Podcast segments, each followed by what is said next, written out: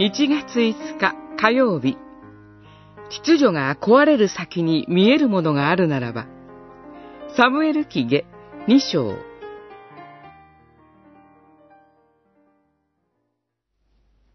今、主があなた方に、慈しみと誠を尽くしてくださいますように。私も、そうしたあなた方の働きに報いたいと思います。力を振り起こし、勇敢なものとなってください。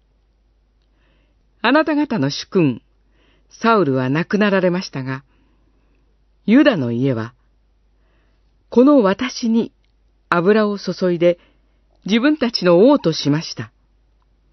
二章、六節、七節。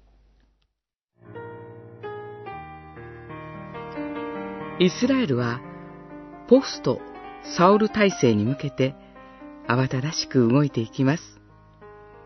サウル軍司令官であったアブネルは、サウルの子、イシュ・ボシェトを担ぐことで、現体制の維持を目指します。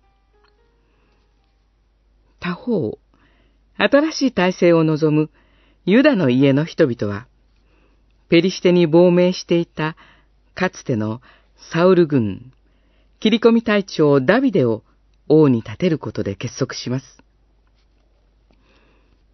どちらがイスラエルの主導権を握るのか。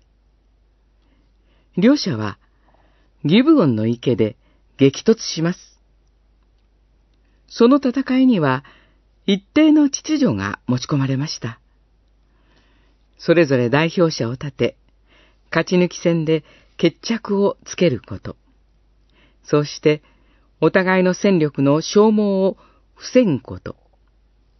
しかし、そのような合意は瞬く間に崩れ、戦いは総力戦へとなだれ込みます。被害が大きかったのは、旧サウル軍の方でした。しかし、ダビデ軍の方でも有力な若者を失うことになります。撃ったのはアブネル。